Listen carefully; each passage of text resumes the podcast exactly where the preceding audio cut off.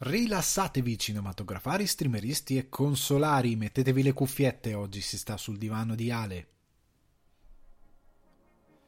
Il pezzo che sentite in sottofondo è So There Are No Fuck Buddies di Sibau e io sono Alessandro Di Guardi, l'ospite de, sul divano di Ale e vi do il benvenuti o il bentornati. Questa settimana sono eccitatissimo perché ho finalmente un, un argomento, una puntata che va a mettere insieme tutto quello che vorrebbe essere sul divano di Ale. Quindi abbiamo una puntata che in un colpo solo prenderà videogame, cinema, televisione e letteratura, tutto in un grandioso contenitore. Si parla di Alan Wake, si parla del videogame di Remedy, perché questa settimana c'è stato l'anniversario della release di Alan Wake che è uscito il 14 maggio 2010. Quindi mettetevi comodi, io ho già qui di fianco a me una grandissima e capientissima tazza di tè caldo con all'interno un, buoni, un copioso cucchiaino di miele all'eucalipto. Quindi fate altrettanto anche voi, preparatevi una tazza di caffè caldo, di tè caldo, di cioccolata calda o anche qualcosa di fresco, visto che a quanto pare ho capito che in Italia ci sono delle discrete temperature alte, soprattutto part- nel sud Italia. Vedo che fa piuttosto caldo. Quindi preparatevi qualcosa e sedetevi perché oggi c'è una puntata bella bella cicciona riguardo Alan Wake. Ok, cominciamo tra 3, 2, 1. Alan Wake, allora, titolo Remedy che appunto è arrivato in Europa il 14 maggio del 2010 e che lasciò spiazzati un po' tutti i gamer, lasciò spiazzato anche me, perché ricordo che fu annunciato molto tempo prima, ricordo al tempo c'era Game Trailers, non so se molti di voi lo ricorderanno, ma prima dell'avvento di YouTube i trailer per quanto riguarda i videogame si guardavano su Game Trailers, che era questo sito che era dedicato sostanzialmente a rilasciare gameplay e appunto trailer dedicati ai videogame. O per quanto riguarda i film, io mi ricordo c'era la, la pagina di Apple iTunes che era solo per i trailer dei film. Erano ad altissima definizione, qualità eccelsa, però si guardavano lì, non si guardavano certo su YouTube o su non c'erano altre piattaforme. C'era appunto Game Trailers, tra l'altro è uno di quei siti che è praticamente morto a un certo punto perché non aveva più alcun senso. Faceva anche, se non ricordo male, recensioni game trailers ed era molto simpatico, faceva classifiche, era veramente figo. Era un canale YouTube a sé stante. E o meglio, quello che oggi sarebbe un canale YouTube a sé stante. E all'epoca mi ricordo, non vorrei essere impreciso, questa cosa onestamente non l'ho controllata, ma credo fosse all'incirca il 2008 nel 2008 io all'epoca militavo in una delle tante redazioni videoludiche per le quali ho, eh, ho scritto quando ero veramente pischello. Ah, un bel sorso di tè. E um, mi ricordo arrivò questo trailer dedicato a questo nuovo videogame che era Alan Wake. E ricordo che all'epoca doveva essere un open world. Era nato come un open world ne parleremo dopo di cosa è rimasto di quell'idea perché sono rimaste effettivamente molte cose di quel videogame. Non solo eh, era spettacolare quel trailer perché a livello di impatto estetico il videogame era stupefacente. Io mi ricordo guardai quel trailer e dissi ok che roba incredibile. Stiamo parlando di un videogame publisher Microsoft Studios quindi esclusivo Xbox 360 e PC però mi ricordo che mi colpì incredibilmente. Tra l'altro quella... Quindi stiamo parlando della scorsa generazione, perché ovviamente 2010. Eh, però mi ricordo che in quella generazione, tra l'altro, io mi discostai da Sony. Io avevo avuto PlayStation, PlayStation 2 e poi migrai verso Xbox 360 perché effettivamente fu la generazione migliore eh, quella volta. E io ricordo che dissi ok, questo videogame sarà una figata totale. Perché a livello di impatto estetico era strabiliante, era veramente strabiliante. E la cosa che mi colpì tantissimo fu la ricerca che Remedy stava mettendo in campo, perché Remedy era quella casa che aveva portato a tutti Max Payne.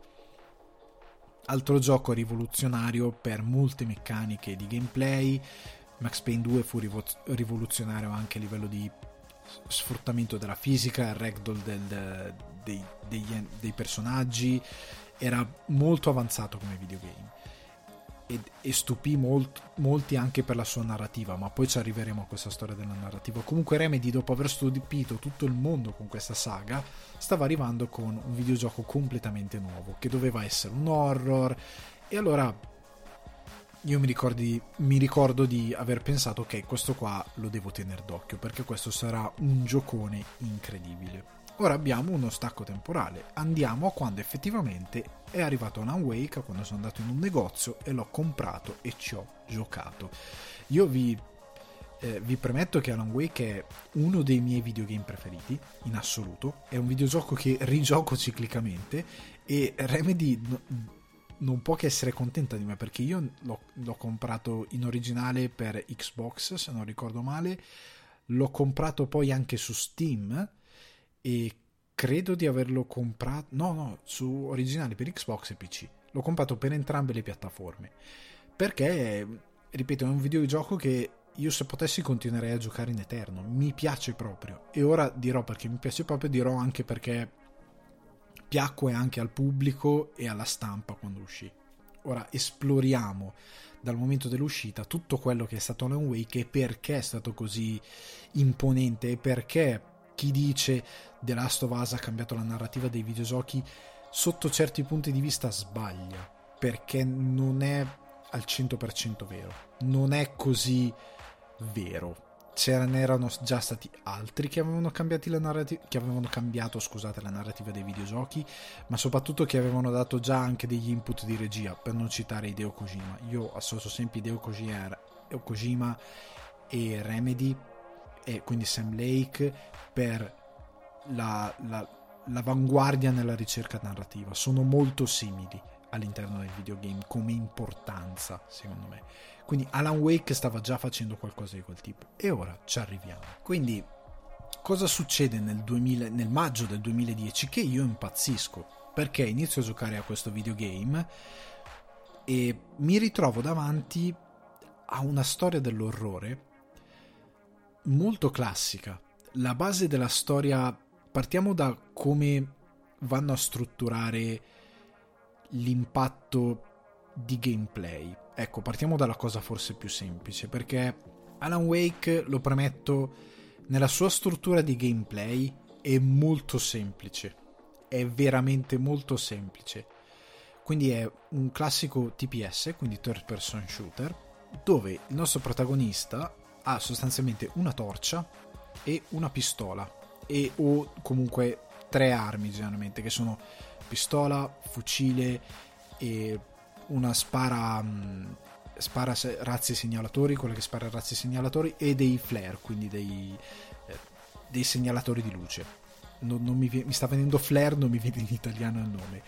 Ha solo queste quattro armi generalmente, quindi non è il classico videogame col protagonista con 2000 armi, anche perché è una storia dell'orrore. Quello che il gameplay è davvero molto semplice di questo videogame, nel senso che mira e spara. Hai la torcia, ecco l'altro elemento che hai sempre con te è la torcia perché va a indebolire i nemici. E dopo entrerò nel dettaglio del perché. Va a indebolire i nemici e ti permette di shottarli o comunque di spararli, di, di fare danno. Ti permette questa cosa, ma tutto il resto non si evolveva molto da quello che era stato Max Payne, nel senso che era molto simile nella sua struttura a Max Payne, ovviamente senza il bullet time. Non aveva una grande interazione fisica, non avevano fatto passi in avanti nell'interazione con la, con la fisica, potevi guidare i veicoli, ma i ve- la guida dei veicoli era piuttosto basilare, non era molto esplorata, non era molto... Ecco, non, non avevamo un feeling alla GTA, era molto diretto, era molto semplice, era funzionale per quanto rudimentale, andava bene così com'era. Lo shooting funziona sia su console che su PC, è incredibilmente facile da, da, da, giocare, è immediato, non ha complicanze, non ha influenze da altri generi, quindi non ha meccaniche RPG, è molto semplice, è proprio un action game. Remedy ha sempre avuto questa sua capacità come per Kojima, di usare dei generi videoludici piuttosto semplici, quindi l'arcade, l'action, questi tipi di videogame, per poi sviluppare una struttura molto più complessa, sia a livello narrativo, sia poi a livello di eh, impatto verso il giocatore. Quindi, ed è per me incredibile perché Alan Wake, nella sua semplicità, è divertente. Non è che dici, cavolo, è talmente semplice che è noioso. No, perché comunque hai, ad esempio, hai delle schivate, eh, so, hai puoi fare queste schivate quando i nemici ti attaccano se le fai nel momento giusto il tempo rallenta hai della stamina per quando scappi e devi correre quindi se hai un gruppo di 5-6 nemici che ti rincorrono e tu devi scappare hai una stamina non puoi correre in eterno il che aumenta determinati eh, elementi di tensione. Quindi il fatto di doverti, dover cercare dei eh, save spot che a volte non sono vicini e quindi lo scappare ti obbliga a un certo punto comunque a combattere, a fronteggiare i tuoi nemici, quindi tu non puoi fare una run per la quale scappi e ti eviti tutti gli scontri con i nemici, devi comunque affrontarli a un certo punto. Eh, quindi c'è un'evoluzione, non, c'è, non ci sono meccaniche RPG, è tutto molto semplice, eh, non ha grosse complicazioni, non ha diciamo dei puzzle incredibilmente complessi, ci sono magari delle parti un po' vagamente platforming con dei mini puzzle, ma è tutto molto semplice e ha delle meccaniche in linea di massima incredibilmente intuitive, però è tutto divertente. All'interno del, del contesto narrativo è tutto molto divertente. La difficoltà ti viene creata magari dal numero di nemici, dal fatto di avere determinate risorse limitate, dal fatto di dover combinare la torcia che indebolisce i nemici col fatto di dovergli sparare, quindi anche il fatto di non poter fare il semplice mille spara perché i nemici sono protetti da questa oscurità e quindi non possono essere feriti, ti dà la possibilità di eh, sostanzialmente dover anche combinare il tipo di attacchi che fai. Quindi usi solo la torcia, che poi la torcia deve essere ricaricata tramite delle pile che trovi in giro, quindi come se fossero pro- proiettili. È un rischio perché rischi di consumare quelle che sono le pile della torcia, soprattutto se i nemici sono 5, 6, 7, sono tanti nemici. La torcia oltretutto può avere un fascio di luce molto forte che ti permette di consumare lo scudo dei nemici molto in fretta, quindi l'oscurità scudo dei nemici molto in fretta, o gliela puoi semplicemente puntare e questa ovviamente ci metterà un'eternità, però andando avanti puoi trovare i flares, puoi trovare la, i bengala, ecco, non mi veniva bengala, mio dio, puoi trovare la pistola lancia, lancia, lanciarazzi comunque di segnalazione che ti permette di coprire un range molto ampio di luce e quindi di one shottare lo scudo dei nemici se li colpisci come si deve. Mentre i flare sono una sorta di ti creano uno spazio sicuro. Consuma quella che è loro, la loro aura lo scudo protettivo però solo in un determinato range. E quindi ti costringe o a inseguirlo semplicemente ti crea un, eh, un, modo per scappare, quindi butti il flare per terra, loro, loro indietreggiano perché c'è la luce e tu scappi, ma molte volte sei in spazi aperti, quindi lo possono aggirare. Comunque hai diverse opzioni d'attacco, per quanto semplicistica sia la situazione e per quanto tante volte le tue opzioni di attacco sono un po' stanno a te ma è ovvio che se sei in uno spazio stretto magari ti converrà usare un flare e poi sparare e combinarlo con la torcia. Se sei in uno spazio, in uno spazio ampio il bengala magari non è l'opzione migliore per, sta- per togliere lo scudo ai nemici. La torcia quando tu gli togli lo scudo eh, o anche prima di togliergli lo scudo, se tu punti la torcia all'improvviso a fascio di luce massimo verso un nemico, lo stanna e quindi lo rallenta. Eh, hai diverse, per quanto semplice sia il, il gameplay, ti dà una varietà di azioni minime che ti garantisce una certa varietà anche in base alle ambientazioni dove sei, ma soprattutto che è divertente perché è tutto incredibilmente intuitivo e immediato. E ti per- permette questa cosa anche al developer di lanciarti subito nell'azione perché vi faccio un esempio, prendiamo The Last of Us che è un gioco meraviglioso, ma la prima parte di gioco per quanto il gioco non sia complicato, però ha un'introduzione iniziale incredibilmente prolissa e che serve a spiegarti diverse meccaniche di gameplay anche, ma ci mette un'eternità a introdurti a tutta quella roba lì. Ed è veramente rompe veramente il ritmo. Mentre Remedy cosa decide di fare? Decide di come fa spesso Kojima, di rendere tutto molto semplice nelle meccaniche di gioco, perché così ti possono buttare subito all'interno della storia e questo aumenta l'immersività. The Last of Us ti dà un prologo che è incredibilmente immersivo e ti dà delle meccaniche rudimentali, ma poi te le toglie, ti toglie quell'immersività da un certo punto di vista con un prologo molto eh, guidato che è incredibilmente prolisso e ti toglie molta della tensione. Mentre invece Alan Wake cosa fa? E ora fondiamo narrativa e gameplay. Iniziamo a fondere narrativa e gameplay parlando di questa cosa. Bevo un altro sorso di te. Quello che fa Remedy, il lavoro incredibile che fa Remedy, qual è? Che il videogame, la storia di Alan Wake parte con una sequenza onirica. Quindi c'è Alan Wake, voce narrante, che ti introduce a chi è lui, quindi ti dice eh, ti introduce proprio al personaggio che è uno scrittore, che è Alan Wake, questo scrittore di romanzi.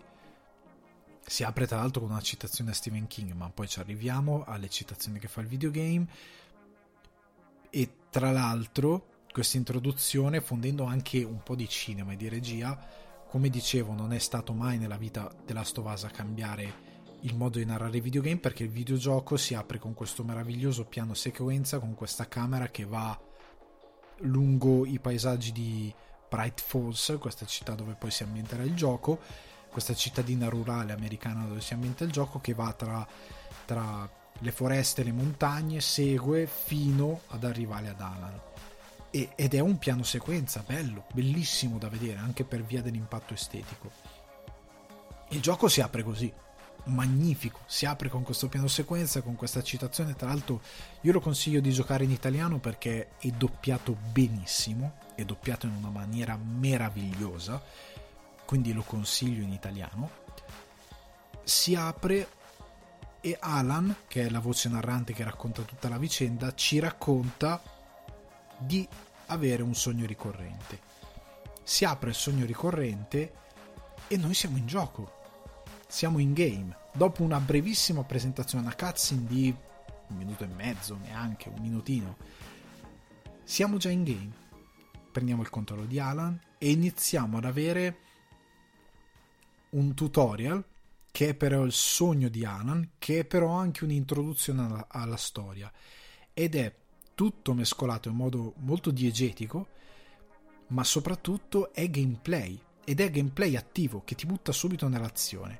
Perché tu sei Alan in questo suo sogno, è appena investito un tizio che poi è scomparso, scendi dalla macchina e già diverse cose come da bagagliaio di Alan sono venuti fuori una caterva di libri che sono i suoi libri che lui scrive. Tu li guardi, vedi The Sudden Stop Casey, ah non mi sto ricordando il nome è Casey qualcosa il nome del protagonista e capisci che è una serie di noir polizieschi, quindi Max Payne.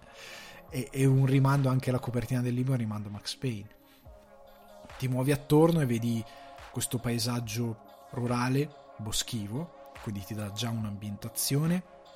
Notte, nebbiolina, ti muovi intorno, c'è eh, ci sono del, dei cartelli che ti indicano delle location, inizi a muoverti intorno e in questo sogno inizi a vedere che ci sono questi personaggi d'ombra che ti inseguono e che ti vogliono uccidere e che ti dicono le peggio cose, ti dicono tutte quelle cose che sono il, le ossessioni di uno scrittore, quindi di non essere abbastanza bravo, di non essere davvero talentuoso, di avere dei blocchi, di avere delle idee di, di, di, scrivere delle storiacce perché Alan Wake sti, scrive dei noir sostanzialmente. Quindi c'è l, la, la, la, paura di essere considerato uno scrittore minore perché scrivi sostanzialmente storie di genere.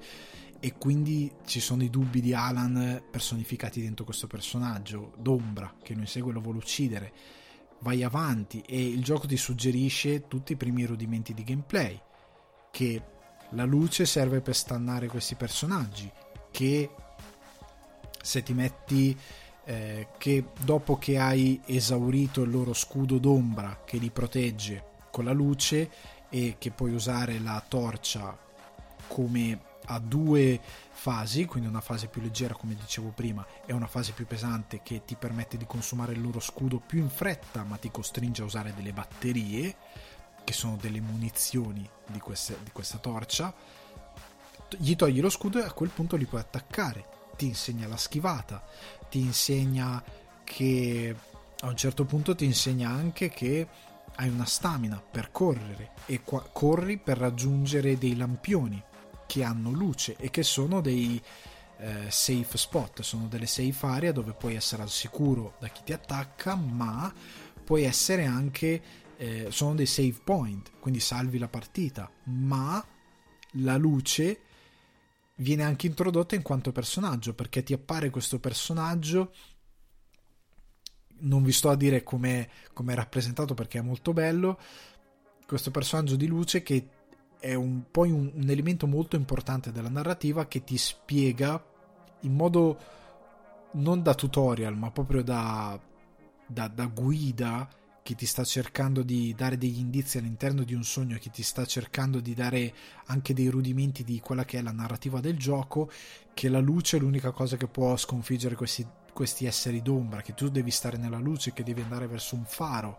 E, e parte tutta questa sequenza meravigliosa fino a che poi non completi questo breve tutorial e ti risvegli. E a quel punto c'è effettivamente l'intro del gioco l'intro narrativo vero e proprio del gioco. Parte proprio una cutscene un po' più corposa non lunga ma comunque un po' più corposa che ti inizia a spiegare il gioco. E questo elemento come ho già detto è incredibilmente intelligente perché Remedy, con la scusa del sogno ricorrente di Alan, non solo ti ha dato un pezzo di storia e un pezzo di lore importante per capire cosa fare poi all'interno del gioco, ma ti ha permesso, come dice, anticipavo, di toglierti il tutorial dalle scatole. Il tutorial è andato, quello che hai visto è tutto quello che ti serve sapere, il resto ci puoi arrivare tutte le altre azioni che hai nel gioco sono derivative e quindi ci puoi arrivare da lì in poi. Finito, dura 5 minuti, 10 minuti nemmeno e tu comunque lo giochi e hai comunque scampoli di, di narrazione, hai delle piccole cutscene, hai delle cose che ti portano a chiedere ma cosa vuol dire, che ti pongono delle domande, che ti costringono a, a che ingaggiano la narrativa del gioco. Ed è fichissima sta cosa perché tu sostanzialmente quando parte il, l'effettivo l'effettiva prima cutscene di narrativa tu sei già no dai che figata. E quando prendi il controllo di Alan sai come si cammina sai come si schiva sai come si spara sai come si salta sai tutto. E quindi il gioco non ha più l'incombenza di dover interrompere tra virgolette quella che è la narrazione per spiegarti cosa devi fare. Perché da questo momento in poi basta, è fatto. Puoi fare tutto quello che vuoi, sai già cosa devi fare. Contrariamente a The Last of Us che ha un prologo potente emotivamente che ti dà dei piccoli rudimenti che però non sono il gioco e che una volta entrato in game, quando prendi il controllo del, di uno dei due protagonisti e cominci la tua storia in questo mondo post-apocalittico, sì, ti dà altri indizi di cos'è diventato il mondo ed è molto bello, ma è una parte anche molto ingombrante perché ti deve dare altri rudimenti di gameplay per quello che è il resto del gioco e questa parte dura un botto un botto. Mentre in verità Alan Wake si è già tolto tutte le sue incombenze nei primi 5 minuti e da lì in poi è tutta narrativa più gameplay e tu ci sei dentro, non hai bisogno di ulteriori spiegazioni. E questa cosa vale oro perché non va più a spezzare quella che è l'immersività del giocatore, non hai il giocatore io ero meravigliato giocando The Last of Us, però ero anche cazzo, questo è il gameplay, questo è il tutorial e ora devo pupparmi tutto il tutorial finché non arriva a conclusione. E, e dico, cavolo, voglio, si può skippare. Hai un po' quella sensazione lì, per quanto sia utile, per quanto sia ben fatto, per quanto sia anche immersiva quella parte perché esplori il mondo post-apocalittico, post-pandemia, di questo fungo virus. Però hai sempre l'incombenza di dire ok, ma questa cosa so cos'è. Al, all'epoca era comunque un gameplay, fra virgolette, nuovo quello di The Last of Us, ma è, è comunque pesante quella parte. Alan Wake no, Alan Wake ti butta nel gioco. E a questo punto arriviamo a quello che è l'intro vero e proprio del gioco, la presentazione della storia di Alan. E anche qui, anche qui, anche qui bisogna dire che c'è della regia, la camera si muove ed entriamo in questa presentazione dove ci viene detto, sempre con la voce narrante di Alan, che lui è uno scrittore, che ha un blocco, che non riesce più a scrivere, non riesce più a creare, e la moglie lo ha portato fuori dalla civiltà, diciamo, perché lui giustamente vive, vivono a New York, lo ha portato in questa Bright Falls, che è una cittadina rurale del, della provincia americana, dove lui dovrebbe in tutta tranquillità riconnettere con, eh, con, con una certa pace interiore.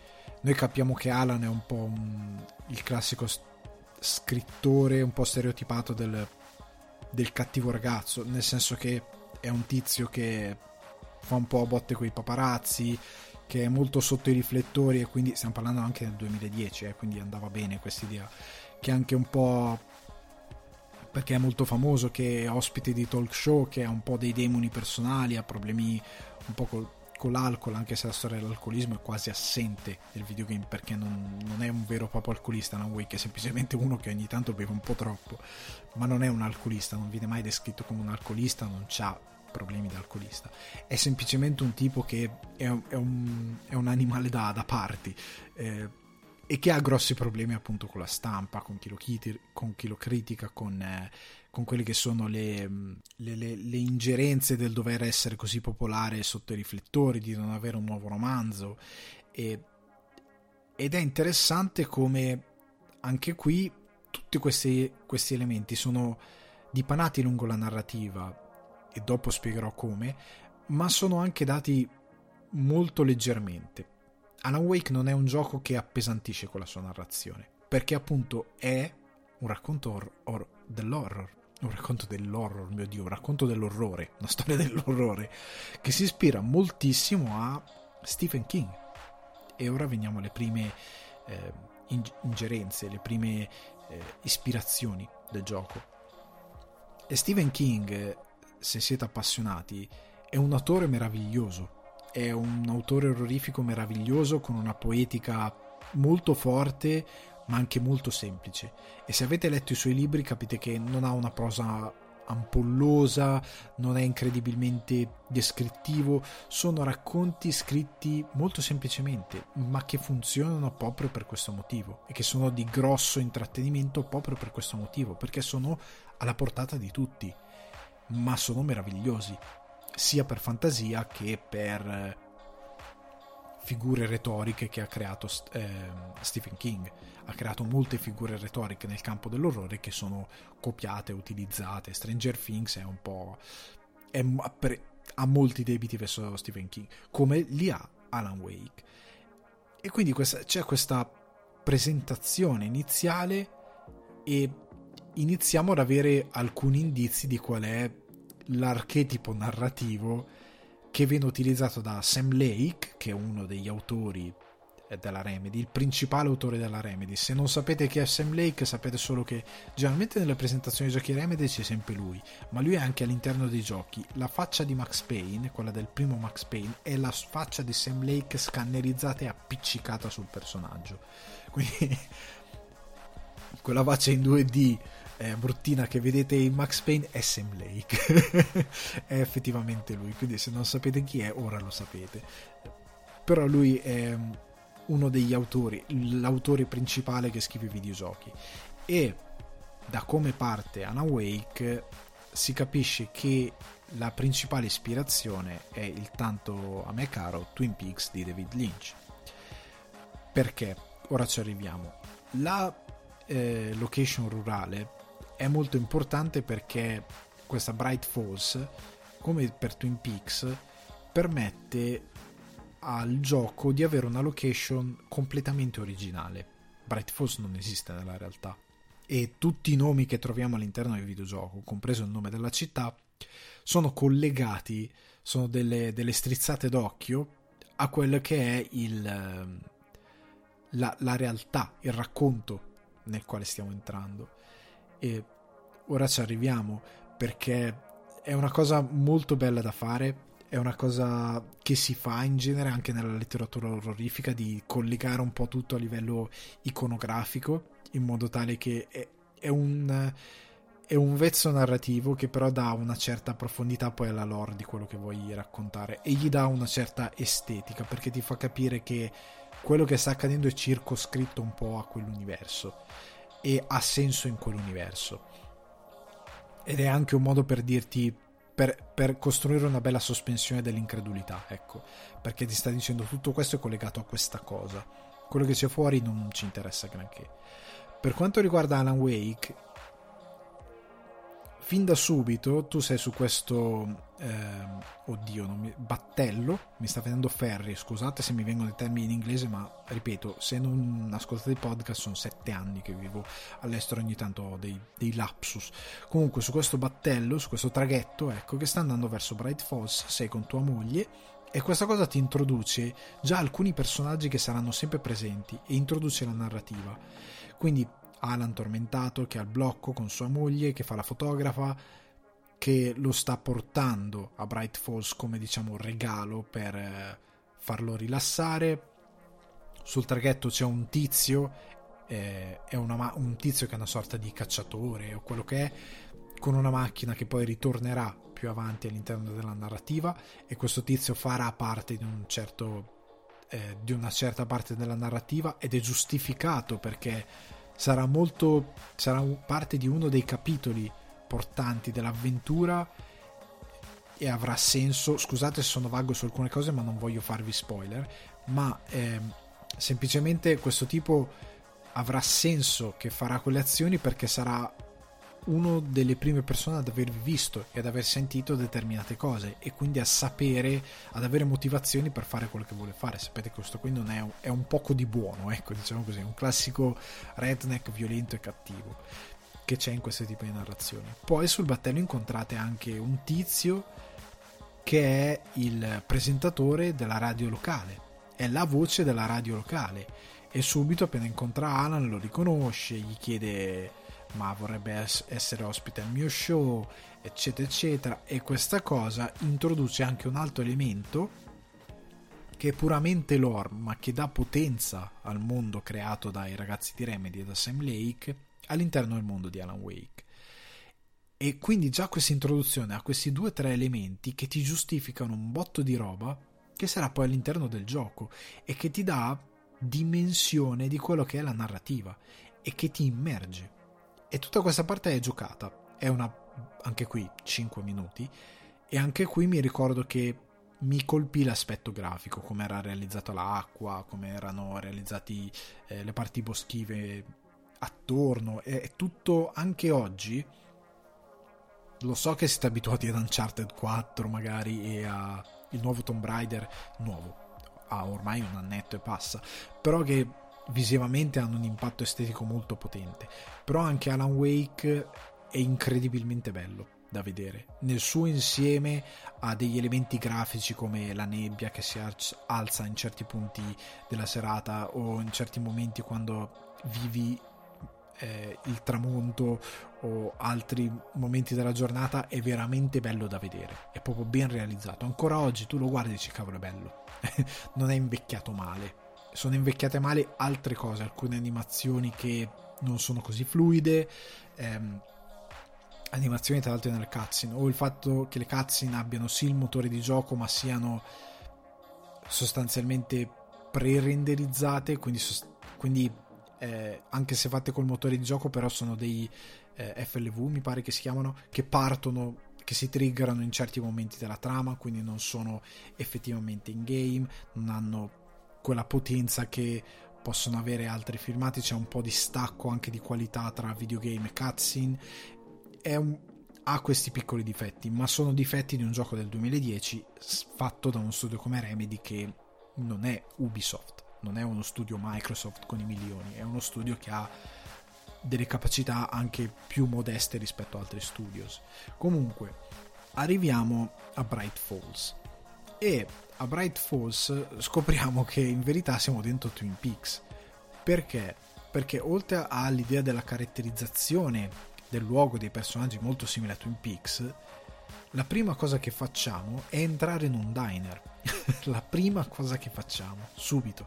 Entriamo in questo diner che è come il Double R, è molto simile al Double Ha una ragazza dietro il bancone, fanatica di Alan, che ovviamente in un cartonato all'ingresso, cartonato che riporta le fattezze dell'attore che ha dato la voce e il volto ad Alan Wake.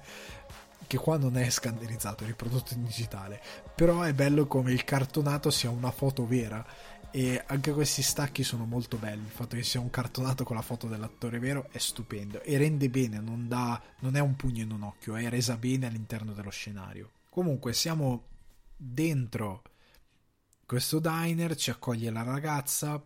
In un angolo ci sono anche due vecchi pazzi che sono parti di una metal band che anche qui narrativamente sarà molto importante. Sono sia per la lore del gioco che per alcune cose che succedono all'interno del gioco sia per le solite collaborazioni perché questi due vecchi sono due vecchi che stanno in ospizio per gente con dei problemi di senilità e che praticamente eh, non stanno in un ospizio, a dire, a dire, la verità sono in una clinica psichiatrica che però tratta anche persone con dei problemi di senilità. E sono due di una vecchia rock band a tema mm, divinità nordiche eh, e sono due folli e si chiamano mi pare Thor e Loki proprio loro due perché sono, sono matti avevano questa cosa delle divinità nordiche si ispiravano a queste cose la band è tutto basato su quello e sono due folli. E, e, sono tipo anche scappati in quel momento sono lì ma sono in verità scappati dall'istituto. E al bancone c'è anche lo sceriffo locale o comunque uno degli agenti locali ehm, e poi soprattutto tu devi andare a ritirare le chiavi di questa, di questa baita che hai affittato e devi trovare questo tipo che si chiama Staki e a quanto pare questo tipo in bagno tu vai in questo corridoio che è al buio e di fronte al corridoio c'è eh, questa tipa che è sostanzialmente la signora Ceppo ma in mano ha una lanterna quindi è la signora della luce. È identica alla signora Ceppo proprio per estetica per somiglianza è proprio un richiamo palese alla signora Ceppo e ha questa lanterna tra le mani al posto del ceppo perché qua c'è la cosa della possessione dell'oscurità. Poi tu entri in questo, in questo in questa, vai verso il bagno, c'è tutto al buio, c'è la signora dell'oscurità che ti dà la chiave e da lì parte la narrativa perché sostanzialmente quello che succede da lì in poi è che Alan va al suo cottage con la moglie, la moglie eh, hanno una specie di primo litigio con la moglie perché lei in verità lo vuole portare da questo tipo che ha questa clinica psichiatrica e questa clinica psichiatrica che tu vedi per la prima volta dall'isola, da lontano, è uguale al Great Northern Hotel, è molto simile proprio per estetica, per come è posizionato dentro lo scenario, è davvero molto simile per come è fatto fuori, poi all'interno no. Anzi, vabbè, all'interno è tutto molto di legno, ha quell'idea, però capiamoci, per come è posizionato vuole richiamare quella cosa, quindi lo scenario di Bright Falls è molto Twin Peaks, proprio a livello visivo. In altre, in altre scene c'è il, il trailer park, ovvero il, quella specie di, di, di, di, case, di parco di case fatto tutto di eh, roulotte. C'è anche quella cosa lì che c'è anche in Twin Peaks. Ci sono tante cose che ricollegano i due ambienti, soprattutto anche questa cosa del a un certo punto sostanzialmente si scopre che questa oscurità prende il controllo delle persone e le trasforma in questi personaggi di oscurità.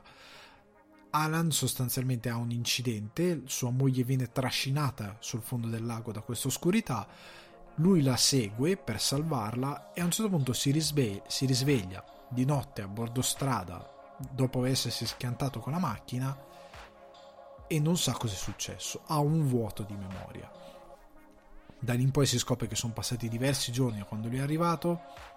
Si scopre e si scoprono tante altre cose che stavo per dirle, ma è meglio se non le dico.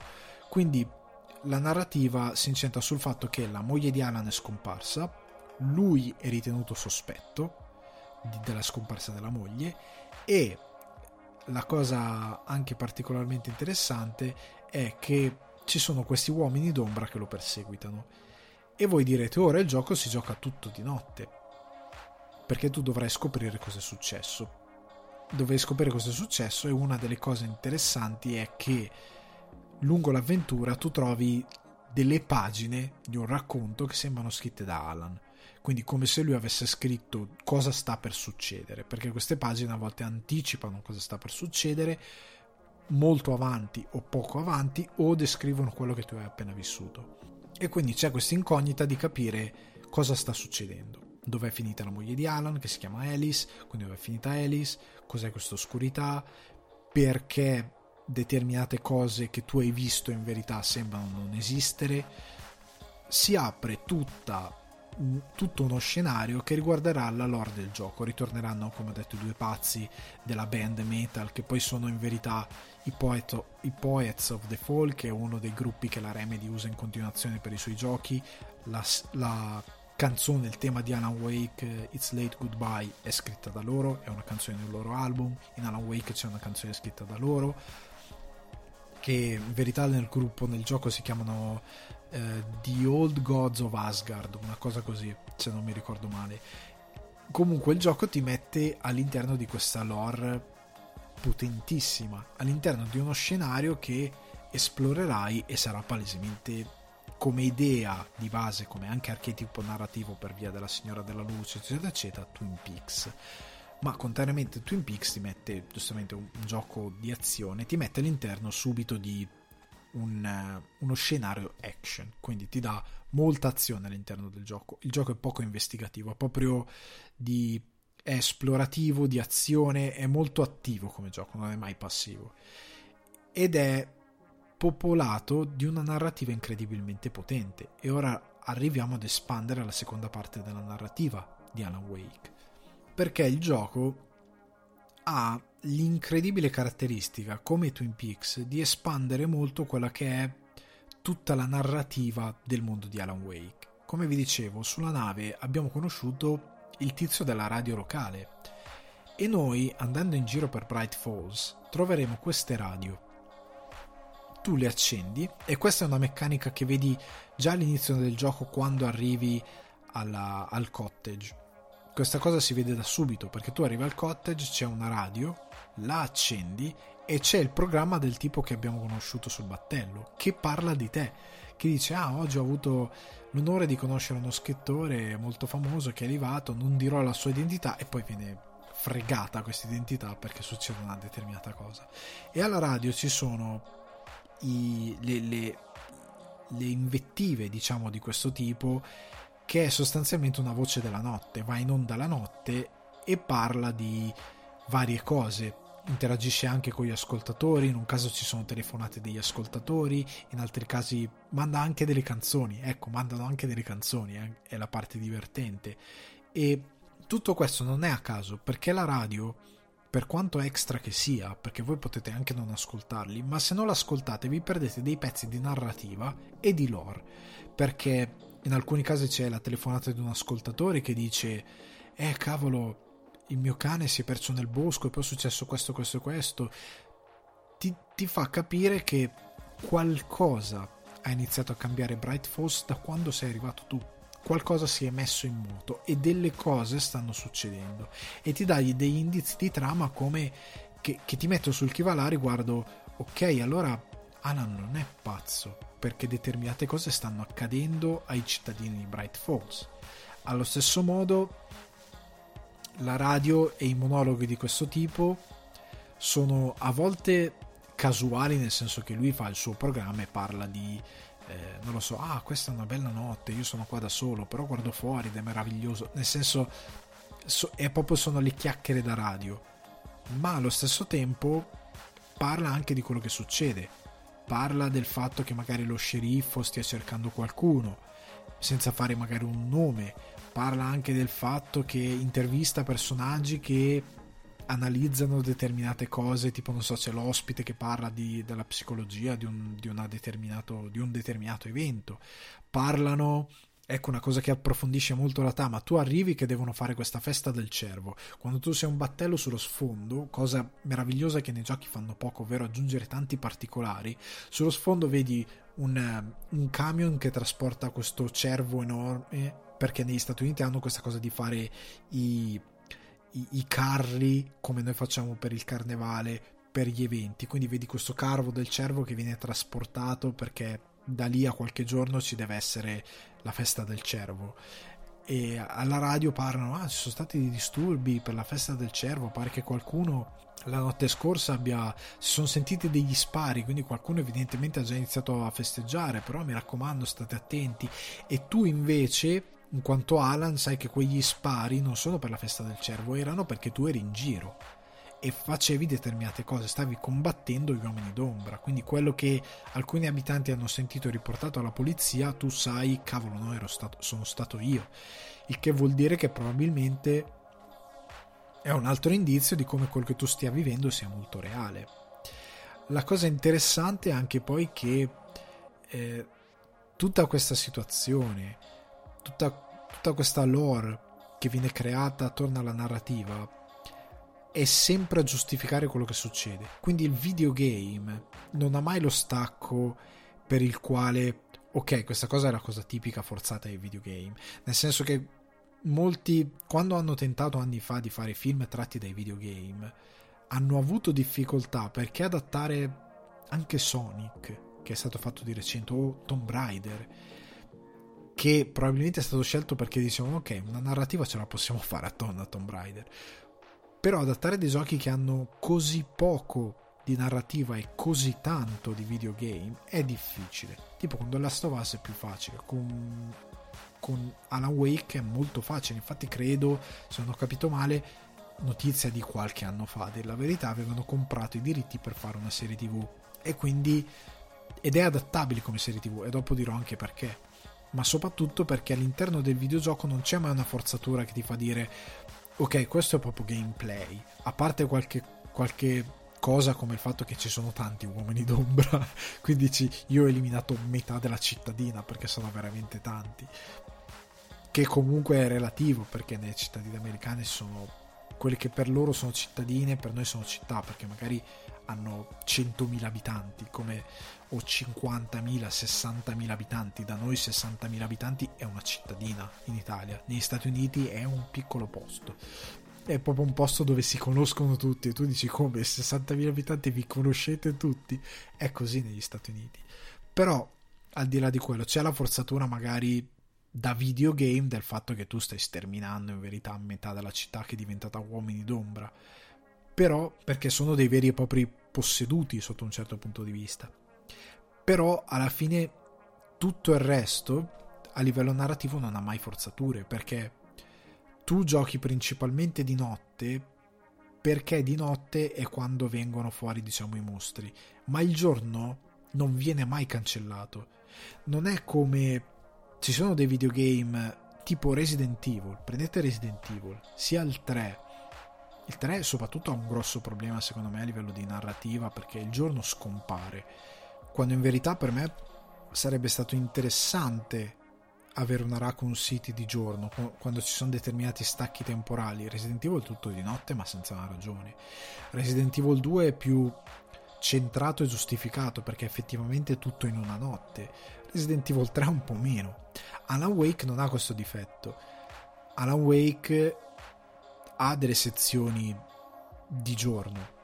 È un, è un gioco che segue di più effettivamente non ha i cicli notte e giorno perché non li può avere per una questione narrativa perché appunto queste presenze oscure vengono fuori solo di notte. Se tu metti notte e giorno ma io devo andare narrativamente dal punto A al punto B deve essere giorno non funziona più se metti il ciclo. Anzi rischi di spezzare.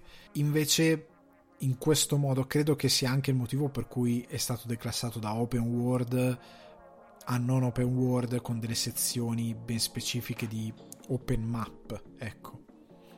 È diventato un open map game e non un open world. Anche se è intuibile che quelle mappe probabilmente era pianificato di doverle collegare, però credo che per questioni di gestione del, del tempo all'interno della narrativa abbiano scelto per questa opzione. Rimane il fatto che nel, all'interno dell'avventura ci sono dei momenti in cui ti muovi di giorno. E poi quando viene la notte è subito dopo. Ed è giustificato da eventi che succedono, da cose che si muovono all'interno della storia. Non è mai forzato il passaggio del tempo, non è mai stupidamente non giustificato. Perché le avventure che vive Alan nella parte notturna tu capisci che quella roba lì può benissimo avvenire tutta in una notte.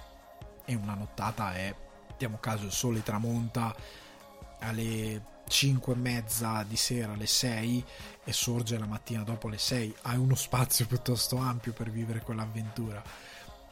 Comunque è giustificato. Ha assolutamente senso quello che lui vive a livello temporale nella, nella divisione del racconto. Quindi tutto quello che c'è nel mondo di Alan Wake non solo crea lore, non solo crea approfondimento narrativo, non è mai buttato via.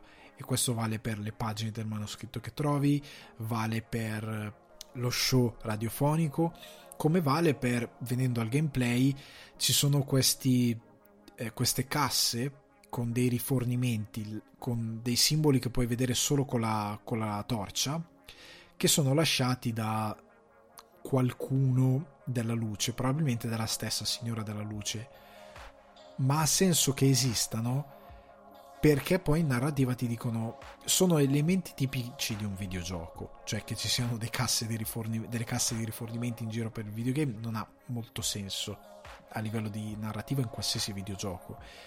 Qua tentano di dargli una motivazione, il fatto che siano nascosti in caverne o in altri posti, il fatto che siano indicati da segni che possono essere visti solo di notte solo con delle lanterne, il fatto che poi si scoprirà qual è il ruolo di questi personaggi all'interno della narrativa del gioco e di quello che ti sta creando a livello orrorifico, è tutto ben spiegato, è tutto che torna, non c'è mai una forzatura eccessiva che ti fa dire ok questa roba qua la stai spingendo proprio dentro a calci non c'è mai quell'elemento. È sempre molto ben amalgamato con tutto quello che hai sia il lato di gameplay sia il lato narrativo. Funziona e questo è il bello che nella sua semplicità funziona. L'altra cosa che poi diventa incredibilmente interessante sia come approfondimento del mondo di gioco, e questo è puramente un approfondimento del mondo di gioco e non parte di lore, è il fatto che dopo aver esplicitato come la narrativa di questo videogame sia derivativa da uno il ragionamento a livello di creazione di un mondo di Twin Peaks e anche la creazione di alcuni personaggi, anche la creazione di alcuni eh, archetipi narrativi come il fatto di avere letteralmente dei doppelganger di oscurità che però sono dei posseduti, non sono proprio dei doppelganger, ma che prendono il controllo del corpo e sono entità oscure, quindi di un altro mondo, sei portato a pensare, di un altro tipo di... Eh, è una forza diversa. E il fatto che il discorso di contrapporre oscurità e luce sia molto proprio la base. Luce è letteralmente luce, oscurità è letteralmente oscurità, quindi è proprio un racconto dell'orrore di vecchio stampo, proprio molto ingenuo, ma molto funzionale, che funziona molto bene. Quindi copia quell'archetipo di Twin Peaks riadattandolo, copia la semplicità della scrittura di uno Stephen King, quindi non è mai criptico come può essere David Lynch o come può essere Twin Peaks, è tutto molto chiaro, è tutto molto abbordabile ed è tutto incredibilmente fruibile sia per un ragazzino di 16-15 anni come lo è per un ragazzo di 25-30 anni, è godibile anche per lui, che anche questa è una cosa molto importante, come è interessante il fatto che a un certo punto, nel voler rendere omaggio a tutto quello che è cinema, televisione orrorifica, Alan Wake abbia questi televisori in giro per in giro per la mappa che a volte trasmettono dei live action di Alan intrappolato in una determinata dimensione e non dirò altro però è interessante che sono dei live action non sono fatti in grafica 3D e altre volte ha questi show che si chiamano Night Spring, che sono sostanzialmente, e anche questi sono girati in live action, quindi con degli attori che interpretano delle mini storie di pochi minuti, che sono sostanzialmente una versione di questo universo di ai confini della realtà, quindi di The Twilight Zone, di, creato e presentato da Rod Serling, se non ricordo male.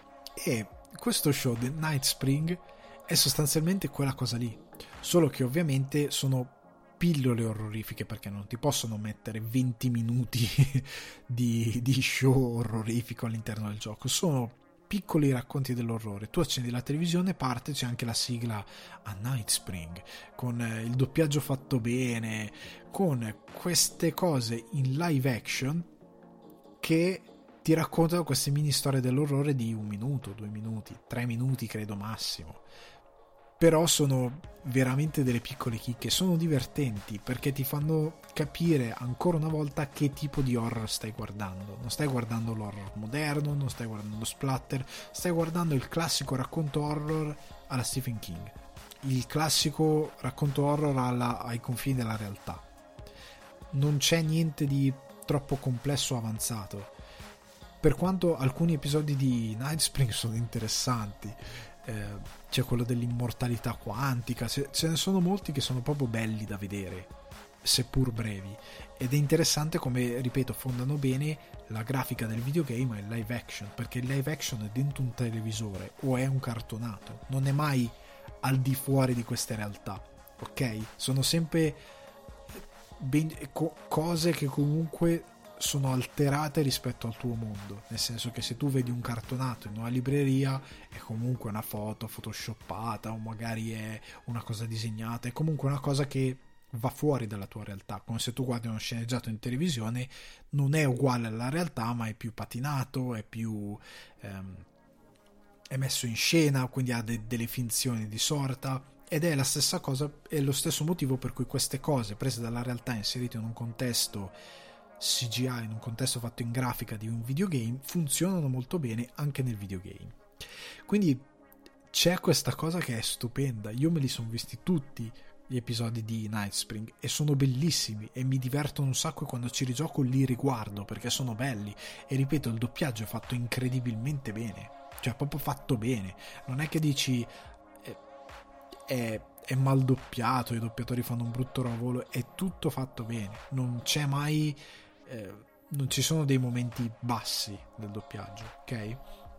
L'altra cosa interessante di questo Alan Wake sono ad esempio eh, i collezionabili. Nella mappa ci sono i, com- i, collezionabili che sono dei thermos, dei thermos del, del, diner che adesso non mi sta vedendo il nome, che hanno comunque il nome del diner sul thermos e sono i thermos di, ca- sono thermos di caffè, che fa ridere un po' perché tu in teoria vai in giro di notte, un po' fa ridere perché il caffè era la fissa in Twin Peaks dell'agente Cooper e anche di David Lynch, quindi un doppio omaggio e fa ridere anche perché è complementare anche a quella cosa di cercare le pagine, perché tu cerchi le pagine, nel frattempo incappi nei termos, quindi ti crea questo micromondo, continua a nutrire l'idea del micromondo e se i termos non sono al 100% utile nella narrativa. Le pagine, come dicevo, sì, perché ti danno sblocchi di trama, ti fanno scoprire alcune cose e oltre al fatto che ti dà il gusto di leggere la scrittura di Wake, perché quelli sono scritti da Alan Wake. Tra l'altro Alan Wake, Awake, cioè sveglio. È pieno di queste cose. Bright Falls perché è è come se si chiamasse, non lo so, cascate bright, splendenti o comunque luminose. E il fatto che tu stia combattendo l'oscurità, questo è quando dicevo tutti i vari indizi che si collegano a quella che è la narrativa, che non sono indizi, nel senso tutte piccole strizzate d'occhio che si collegano a quella che è la narrativa. Ed è tutto fichissimo.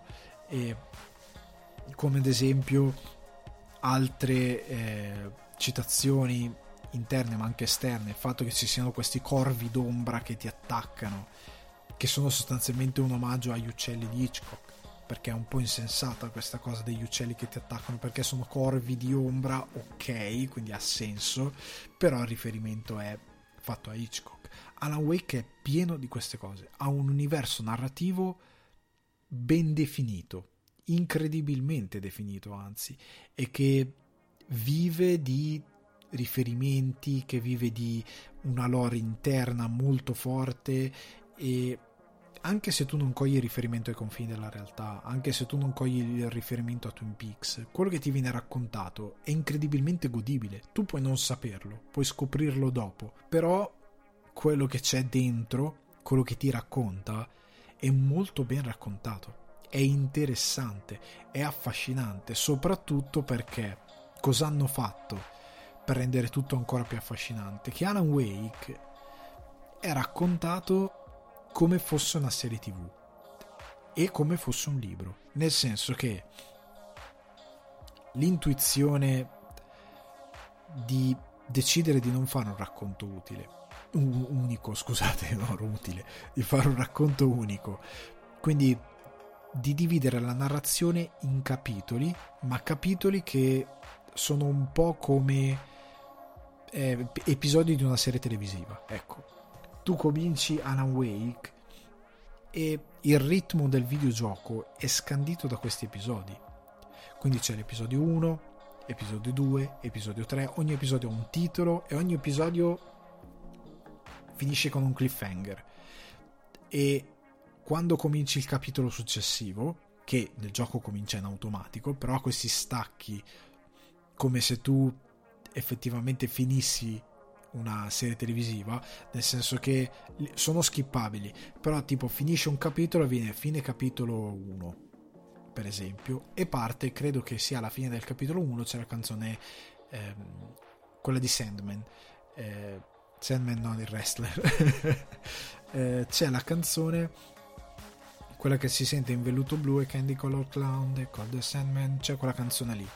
In Dreams ecco di Roy Orbison eh, c'è quella canzone lì che chiude il capitolo. Tu puoi skipparla quella cosa lì, ma è come se fosse la sigla finale del, dei credits di una serie televisiva. Non ci sono i credits. Ecco, Remedy non ha fatto quella cosa fastidiosa che poi fece Kojima in uh, Metal Gear. Uh, Peace Walker, no scusate, The Phantom Pain, che a ogni stramaledetto capitolo, missione ti metteva i credits. Non c'è quella cosa lì, che è incredibilmente fastidiosa. Semplicemente c'è un outro, un intro e un outro. Quello che ti mette è l'intro. Perché la cosa interessante è che tra un capitolo e l'altro, metti il caso che tu dici, ok, ho finito questo capitolo, non mi va di andare avanti, oppure vuoi fare binge watching. Se, che, se tu vuoi fare binge watching, puoi skippare tutto e continui. Se tu invece semplicemente dici ok, interrompo qua, gioco domani. Il giorno dopo o giochi tra tre giorni perché non hai possibilità. Quando riprendi parte un recap, cioè previously, e parte un recap di quello che è successo nel capitolo precedente, proprio come in una serie televisiva a vecchio stile, anche perché parliamo di 2010.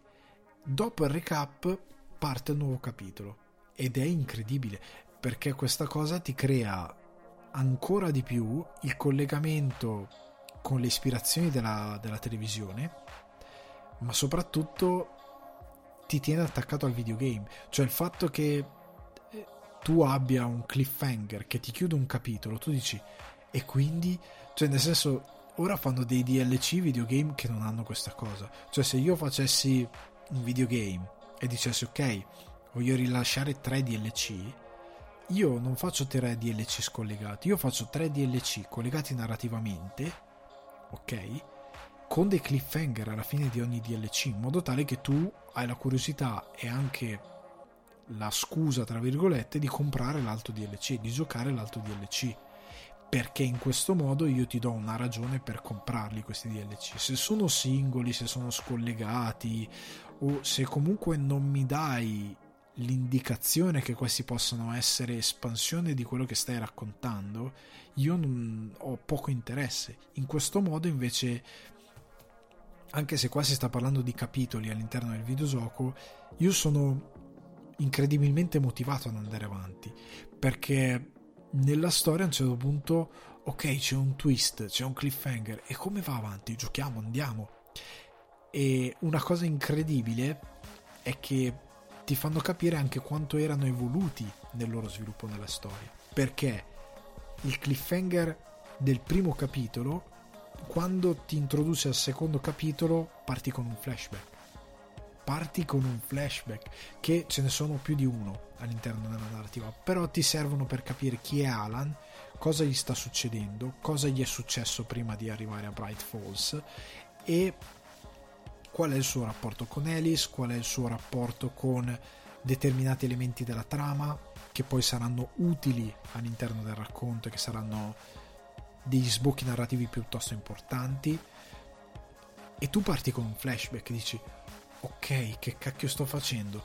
E ti dà da un lato uno stacco da quello che stai vivendo. Quindi anche a livello di ritmo Remedy ha scritto un racconto che ha come in ogni racconto dell'orrore soprattutto quando è diviso in capitoli, degli alti e bassi, perché anche se leggete un bel libro di Stephen King, c'è il momento in cui la storia cresce, cresce, cresce, va su, va su, va su, arriva un picco, succede qualcosa, fine capitolo, parte il capitolo successivo e magari appunto hai un flashback o magari approfondisce la storia di uno dei personaggi e ti riabbassa la tensione ti dà qualcosa, ti dà qualcosa, ti dà qualcosa che si ricollega a quello che sta succedendo, tu dici ok, ganzissimo, ganzissimo, ganzissimo, chiude, parte, in questo caso il flashback non è un intero capitolo, è solo un intro del nuovo capitolo, però è molto, col- è, è organico, non è staccato, non è una cosa che dici cacchio potevamo evitarla, è una cosa che ha senso e, e, che ha senso anche perché arricchisce anche lì il lore del gioco, scopri di più i collegamenti con eh, diciamo questo Alan Wake, ci sono altre sequenze, c'è, c'è un late show, ci sono cose interessanti. Comunque, eh, quando tu finisci questa cosa qui e riparte la tua avventura nel presente, hai altri dettagli aggiuntivi, hai altre cose che si sbloccano Alan Wake riesce ad avere anche dei personaggi secondari incredibili come l'agente di Alan che a un certo punto diventa parte dell'avventura ed è un personaggio è la linea comica tra virgolette ma è incredibilmente funzionale non è mai irritante all'interno del gioco. Ed è uno credo delle spalle più simpatiche all'interno del mondo dei videogiochi di sempre. E non è irritante per niente. Comunque l'idea di fare di strutturare il videogame come una serie tv gli dà una forza a livello proprio di, di, di curiosità che mette nel giocatore che molti anni, che molti anni, che non riesco a parlare, che molti altri videogame non hanno e che ti spingono un po' a giocare, a continuare a giocare più che altro per osmosi e più che altro perché ormai il videogame è iniziato, magari ti stai divertendo e perché sei sei spinto dalla voglia di completare eh, tutto quello che hai all'interno del gioco e quindi ti sforzi di ehm, ti sforzi di portare avanti la partita perché ti stai divertendo magari a cercare collezionabili, a guadagnare i trofei. Alan Wake invece è un gioco genuino da questo punto di vista, che non usa dei sotterfugi per portarti avanti, perché è una storia che è proprio appassionante, ti crea un sistema di narrazione che è incredibilmente appassionante e ti crea un, un gameplay di base che è divertente nella sua semplicità, come ho detto all'inizio. In sostanza, ora non, non, posso dire molto altro della trama perché poi diventa tutto spoiler, tutto quello che posso dire della trama, però quello che è divertente in questo videogame è come ci sia un costante cambio di scenari, nel senso che non si rimane nella stessa location in eterno, non ci sono location stupidamente riciclate, l'esplorazione è divertente sia di giorno che di notte, ehm, le, le cutscene sono sempre, hanno sempre una bella regia e a volte prendono cose da Shining, ad esempio c'è una... Poi c'è anche il personaggio che sottolinea il riferimento a Shining, però c'è proprio un frame che è Shining 100%, proprio il famoso frame, frame dell'ascia nella porta, c'è anche in Alan Wake. Eh, ci sono dei rimandi a Bret Easton Ellis, qualcosa di Neil Gaiman, addirittura qualcosa di Lovecraftiano per quanto riguarda alcune idee del rapporto dello scrittore col, con determinate entità, il, il, concetto di realtà, eccetera, eccetera. Il, è un videogame che ha un, una complessità per quanto sia semplice, ripeto, a livello proprio di scrittura, di creazione dell'universo, di amore e cura che hanno messo nel creare tutta la lore di Alan Wake e tutti i dettagli di Alan Wake che molti videogame non hanno. Ha dettagli in secondo piano, dettagli a schermo, eh, il fatto che, ripeto, tu puoi arrivare a trovare luoghi che pensavi di non trovare mai all'interno del gioco, nel senso puoi arrivare a trovare eh, dei punti eh, dei, dei, dei, punti di guardia puoi arrivare a trovare cioè da dove magari i, le guardie forestali osservano i dintorni di Bright Falls. Eh, non, sono delle, non sono delle torri all'Assassin's Creed sono dei punti esplorabili arrivi a trovare delle miniere arrivi a trovare arrivi a camminare per Bright Falls arrivi a guidare delle macchine in giro per, per il countryside quindi fuori e hai queste open map piuttosto grandi, trovi delle fattorie che appartengono a determinati personaggi che contengono una certa lore, che contengono degli elementi eh, di gameplay che sono veramente divertenti e che sono anche molto scenici e che quindi sfruttano la bella grafica che aveva il gioco all'epoca. Trovi una serie di cose che non ti stufano mai e anzi che ti spingono a portare avanti il gioco sempre, costantemente. Non è un videogioco che ti annoia, nel senso di non è un videogioco piatto, perché ad esempio The Last of Us ha dei cambi di scenario, ma gioca molto su determinati ambienti claustrofobici per aiutarti con un determinato tipo di tensione orrorifica e ti porta sempre in dei paesaggi che vogliono richiamare un certo tipo di, eh, di poetica, che per quanto bella non è sempre così affascinante come, come vorrebbe essere. Ecco. Alan Wake chiude tutto in un'ambientazione ben delineata, ma che riesce a essere caratteristica perché ti costruisce una mappa mentale, come ha fatto Twin Peaks, di un posto che a un certo punto diventa per te familiare e di un posto che diventa il teatro di uno scontro che a dir la verità non si conclude con Alan Wake, nel senso che Alan Wake è sì autoconclusivo, ma lascia molte cose aperte. E infatti è stato creato un DLC eh, più di un DLC, ma quello principale è American Nightmare, che è una sorta di sequel non sequel che dovrebbe chiudere la storia, ma che in verità non lo fa molto bene e che nasce dal fatto che Microsoft, Microsoft ha fatto più danni che altro, non ha dato occasione a Remedy di sviluppare il sequel, perché Remedy aveva, c'è addirittura una demo che potete trovare su YouTube, se non ricordo male, una demo proprio di una dimostrazione di gameplay di quello che doveva essere una Wake 2, che era molto interessante, anche perché evolveva alcune meccaniche di gameplay dando una determinata importanza alle pagine del manoscritto di Alan proprio a livello di gameplay perché qua è solo narrativa. La cosa che rode è che non lo vedremo mai. La cosa interessante è come Alan Wake sia stato collegato in control perché a 10 anni di distanza hanno messo 9 anni di la verità considerando che il gioco è uscito l'anno scorso hanno messo dei riferimenti ad Alan Wake piuttosto specifici spiegando anche un po' la lore di Alan Wake in, con una logica che rimane orrorifica ma che si collega allo spettro più ampio che anche Twin Peaks usa nel momento in cui mette eh, gli agenti dell'FBI di mezzo con, deter- con la task force rosa blu Blue Rose che c'è in uh, Fuoco cammina con me. E anche qui fanno un, un collegamento con quello che è il, il bureau del control. È una cosa molto interessante. Rimane da vedere se vedremo mai un sequel o qualcosa collegato a Alan Wake. Rimane da sperare se vedremo mai una vera conclusione di questa saga che è incredibilmente potente. Io vi ripeto, se voi la giocate adesso non vi annoiate, uno a livello di narrativa, non vi annoiate a livello di gameplay e non vi dà noia neanche a livello tecnico perché il gioco, ripeto, è visivamente molto bello da vedere, ha degli effetti luce, gli effetti luce sono stupendi.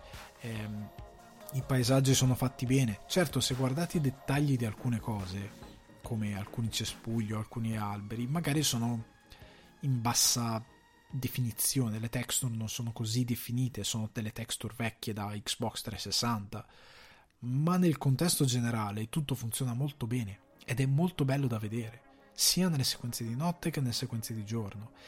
Ed è un videogioco appassionante, cioè io arrivo a rigiocarlo tutti gli anni proprio perché è divertente, cioè è come rileggere un racconto, è come riguardare un film.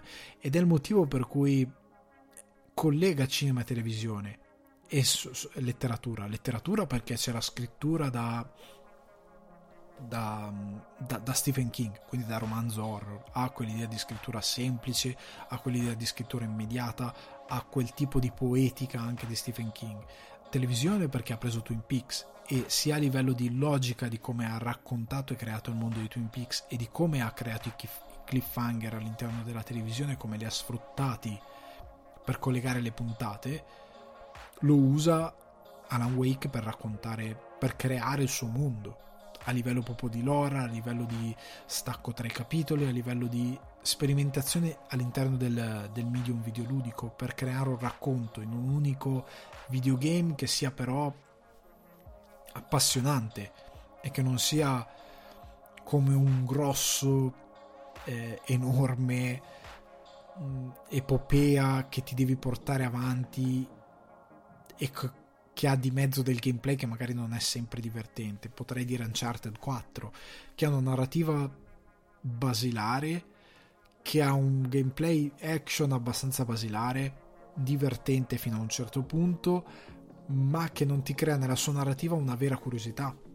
È una un po' finta curiosità, lo porti avanti più che altro perché ti stai divertendo a giocare ma non è così interessante, non è davvero così affascinante.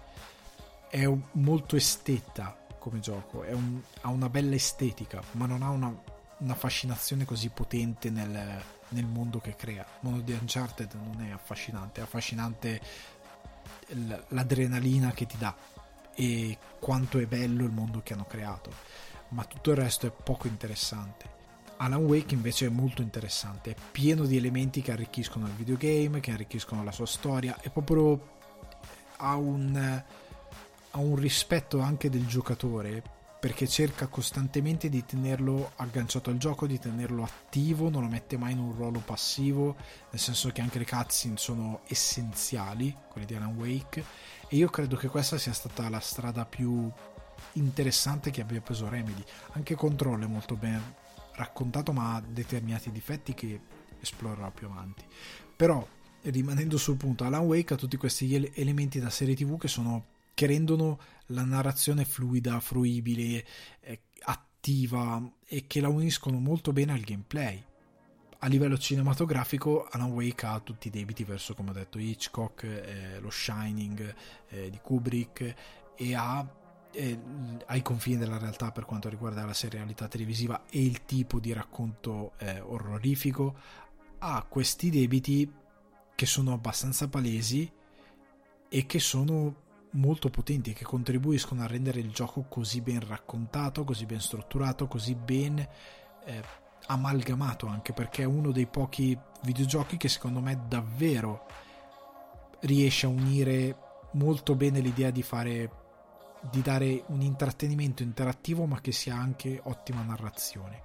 Nel senso che Kojima per quanto sia incredibile la sua narrazione ha il problema che a volte ammazza quello che è il gameplay. Nel senso che il gameplay è quasi è, è, è quasi una noia in Metal Gear Solid 4 perché è veramente tutto cutscene. Ha poi che Metal Gear Solid 4 abbia un elevato sviluppo del gameplay, anche piuttosto ehm, avanzato rispetto alla sua epoca e che sia molto divertente da giocare, nessuno lo mette in dubbio, ma Kojima fa delle cutscene enormi che sono giustificate all'interno di ok, deve spiegare un mondo complesso, ma Remedy ti sta facendo vedere con Alan Wake che tu puoi raccontare una storia senza rendere le, cut- le cutscene così invasive e dando comunque dell'intrattenimento e ingaggiando comunque il pubblico o il tuo, la tua utenza più che altro perché in questo caso non siamo proprio spettatori ma siamo utenza che interagisce Remedy ha fatto questa cosa, che è molto intelligente, che in pochi hanno fatto. Eh, Uncharted 4 sì, l'ha fatto abbastanza bene perché le sue cutscene non sono molto lunghe, The Last of Us l'ha fatto molto bene perché le sue cutscene non sono molto lunghe, ma sono giochi che sono venuti dopo. Eh, sono giochi che hanno un po' imparato da quello che è Alan Wake. E chi mi ricordo quando uscì Uncharted 2 disse o Uncharted 3 adesso non mi ricordo se era il 2 o se era il 3 che disse è un gioco molto cinematografico sbagliava perché ripeto le cutscene di Alan Wake hanno del cinema hanno movimenti di macchina eh, hanno un bel montaggio hanno delle belle inquadrature proprio studiato a livello visivo di comunicazione visiva e che prende molto da probabilmente cinema horror credo che si siano ispirati molto a quello che è il linguaggio orrorifico all'interno del cinema per poi riprodurlo nelle cutscene e di portarlo nel videogame. È un, anche qui è un gioco che esteticamente ha un impatto molto forte, esattamente come Uncharted 4, esattamente come per certi versi, versi della Us, ma il tutto è ben amalgamato, non ha dei cali di tono. Ecco, io non trovo che sia un gioco che abbia dei cali di tono tra la mediazione tra gameplay e narrativa. Credo che sia, funzioni tutto molto bene. E io credo che sia un esperimento che non sono riusciti effettivamente a riproporre. Perché se prendiamo il gioco che venne dopo, ovvero ehm, Quantum Break, Quantum Break spostava troppo la l'asticella verso la televisione, nel senso di inserire la televisione nel videogame, perché c'erano tra un capitolo e l'altro dei veri e propri episodi di 20 minuti, che come ha fatto Kojima spezza troppo l'interazione, la narrazione anche un po' l'interesse verso quello che stiamo facendo. Credo che Quantum Break non sia un esperimento così riuscito come Alan Wake. Alan Wake è, credo, uno dei migliori giochi mai fatti da Remedy è quello che proprio è riuscito anche ad andare fuori dal videogame perché all'epoca prima della release del gioco fecero uscire una serie prequel che si chiamava Bright Falls ed era disponibile su, su live se non mi ricordo male su Xbox Live ma credo che arrivò anche su YouTube credo, o comunque su internet credo che fosse disponibile anche su internet. Ed era una serie prequel che metteva le basi di quel mondo e che creava un po' di aspettativa per eh, il giocatore. Ed è stato un bene che sia stata inserita come extra perché inserirla nel gioco avrebbe distrutto tutto il bel lavoro che avevano fatto. E Quantum Break è un po' distrutto dall'inserimento di questi episodi di serie tv all'interno del videogame credo che spezzi troppo. Era giusto lasciare tutto in un videogame e da mettere poco di quello che è esterno. È una commissione che per me non è riuscita. Alan Wake è perfetto, è proprio bilanciato perfettamente. Quindi ripeto, se lo volete giocare lo trovate su Steam. Funziona perfettamente, non, ha, non avrete grossi problemi, anzi non avrete alcun problema di compatibilità, funziona benissimo ha una resa grafica incredibile, è divertente, narrativamente interessante e lo consiglio soprattutto se vi piace l'horror, se vi è piaciuto Twin Peaks, se avete queste influenze che se vi piace Stephen King, se vi piacciono queste cose, se vi piacciono racconti orrorifici classici tendenti molto all'assurdo, al fantasioso, Alan Wake è il gioco che fa per voi, proprio vi divertirete. Se siete videogiocatori sarà immediato per voi, perché ripeto, è molto semplice nelle sue meccaniche.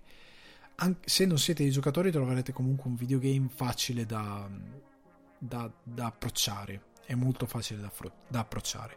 Quello che consiglio è tenete gli occhi aperti perché è pieno di dettagli, pieno di robe che io alcune cose le ho scoperte magari alla seconda run, quando l'ho, ric- l'ho rigiocato una seconda volta. Però cercate di soffermarvi su molte cose che il gioco vi propone, perché è un peccato non farlo, è veramente un peccato. Chiudo, chiudo qui questo podcast dedicato a Alan Wake, eh, al, alla molto a flusso di coscienza di quello che è questo gioco, di quello che è stato questo gioco.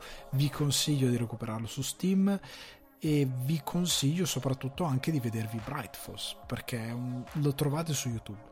sono quasi sicuro che qualche folle abbia fatto una playlist con tutti gli episodi che durano circa una mezz'oretta, 20 minuti. È veramente una serie, web series, quindi è molto corta, molto semplice.